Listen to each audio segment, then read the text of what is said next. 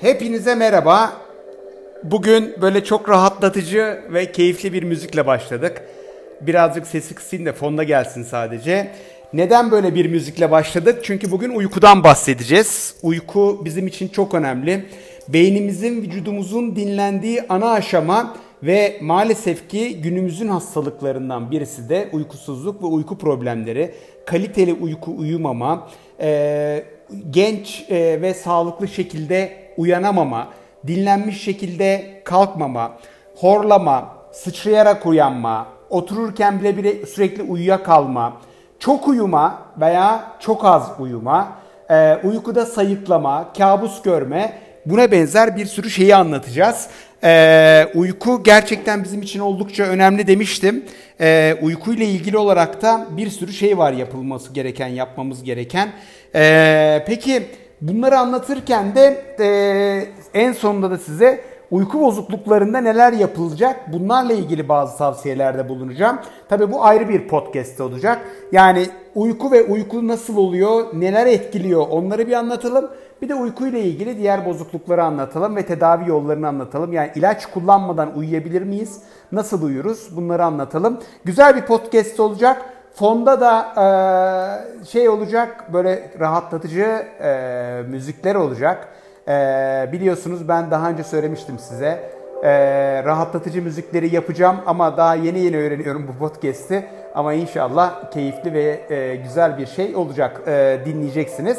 Şimdi uykuyu anlatacak olursak aslına bakarsanız uyku bizim için çok önemli. Uykumuzu getiren şey ne? Nasıl uyumaya başlıyoruz? Ee, öncelikle bunu bahsedeyim. Uykumuzun gelebilmesi için vücudumuzda melatonin hormonu denen e, bir hormon var. Bu beynimizden salgılanan bir hormon ve e, eğer bir melatonin hormonunu düzenli salınabilmesi için de bazı şartlar gerekiyor. Bunlar daha yeni bulunan şeyler. Biz biliyorduk ki akşamları 9-10 gibi melatonin hormonu salınmaya başlıyor. 11 gibi üst seviyelere ulaşıyor ve dolayısıyla uykumuz geliyor. Melatonin hormonu salınmaya başladığında beynin rahatlama, dolayısıyla beyinle birlikte tüm vücutta bir rahatlama meydana geliyor. Ve bu rahatlama ile birlikte de ee, insanlarda vücut sistemlerinde bir yavaşlama söz konusu oluyor. Örneğin hücreler enerji alımını kesiyorlar. enerji kullanımını kesiyorlar. Örneğin hormonlar aktif, e, aktivitemizi sağlayan, dikkatimizi beraberinde getiren hormonların miktarı azalmaya başlıyor. Ve melatonin hormonunun e, tüm vücudu sakinleştiren, artık dinginleştiren ve hadi uykuya geç diyerek uykunun evrelerini başlatan bir etkisi var. Peki melatonin hormonu düzenli salınmayabilir mi? Zaten uykusuzluğun ana sebeplerinden birisi melatonin hormonunun düzenli salınmaması. Ee, peki melatonin hormonu nasıl salınmaya başlıyor? Son 2-3 yıldır gösterildi ki özellikle daha fazla telaffuz edilmeye başladı ki gözümüzde bazı özel reseptörler var. Bu reseptörler yani ışık reseptörleri var ve bu reseptörlerin uyarılmasıyla, uyarmasıyla birlikte melatonin hormonu salınıyor. Dolayısıyla eğer bizim gözümüzün algılaması yani etrafın karanlık olması e, ve işte etrafta artık bizim aktivitemizi sağlamayacak ışıkların ortadan kalkması melatonin hormonunun salgılanmasının başlaması için olmazsa olmazlardan. O zaman bizim gözümüz aktiviteyi sağlayacak hormon bu ışıkları algılarsa mesela Mesela e, işte e, sarı ışık yerine biliyorsunuz eskiden hep sarı ışık vardı. LED ışık veya beyaz ışık olan bir yerde oturuyorsak. Mesela saat 9-10'dan itibaren hala televizyon seyretmeye devam ediyorsak.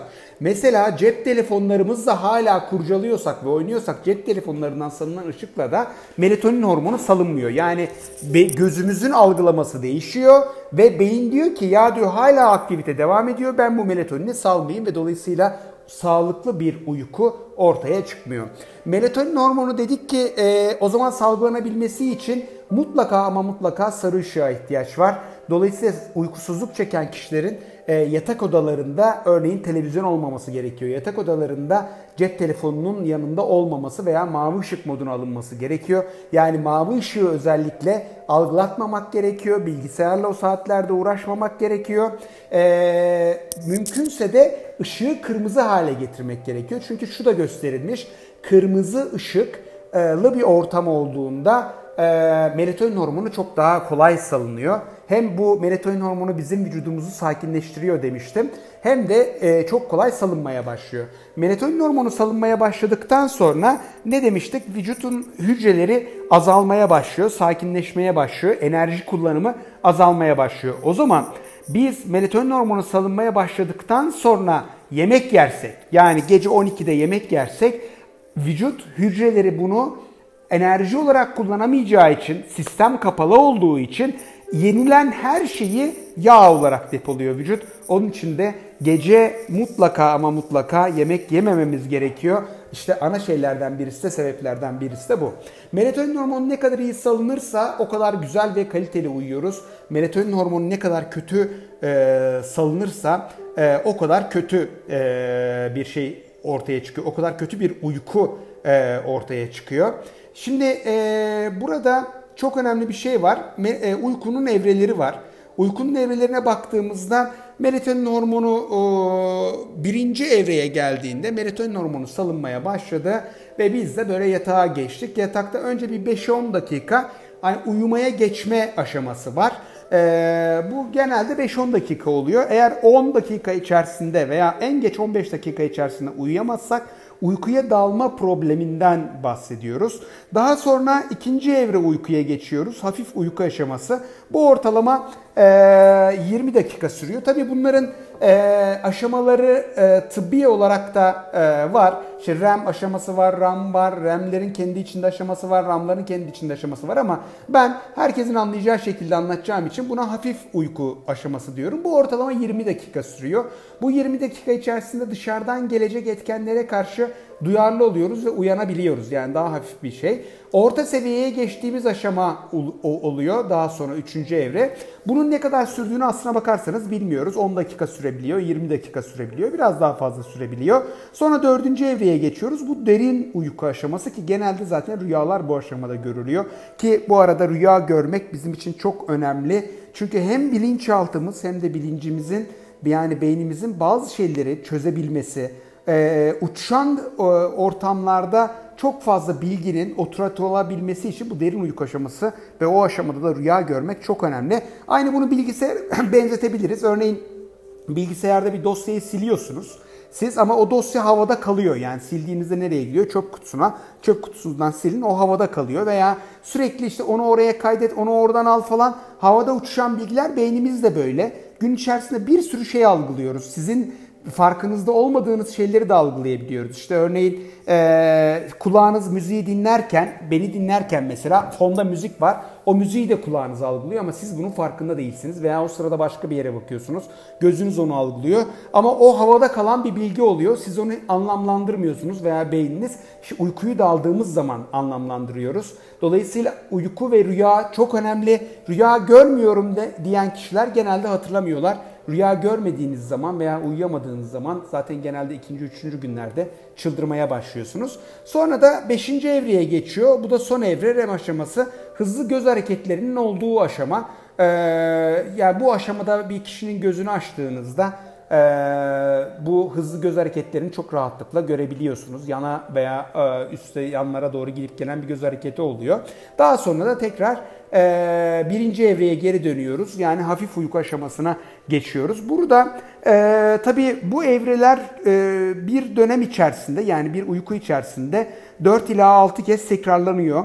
E, ortalama 6 saat, 6-8 saat uyumanızı biz öneriyoruz. Yani en az 6 saat mutlaka öneriyoruz. Ama 8 saatin üzerinde de uyumamanızı öneriyoruz. Eğer 8 saatin üzerinde uyursanız da bu sefer hem ekstra 100 kalori alıyorsunuz. Yani uyumak ekstra bir 100-150 kalori getiriyor. Hem hormonal dengenin bozulmasına yol açıyorsunuz. Neden bozulmasına yol açıyorsunuz? Çünkü hormonların aktivasyonu ve salınması bozulduğu için çok ciddi sıkıntı ortaya çıkıyor. Ee, örneğin sabahları 4 e, ile 7 arasında salınan kortizon hormonu bize güne hazırlıyor. 4 ile 7 arası alınan kort, salınan kortizon hormonu e, bu uyku seviyesi arttığında işte 9'lara 10'lara çıktığında maalesef sağlıklı salınmıyor ve güne de iyi başlamıyoruz. İşte yağ yakımızımız iyi olmuyor.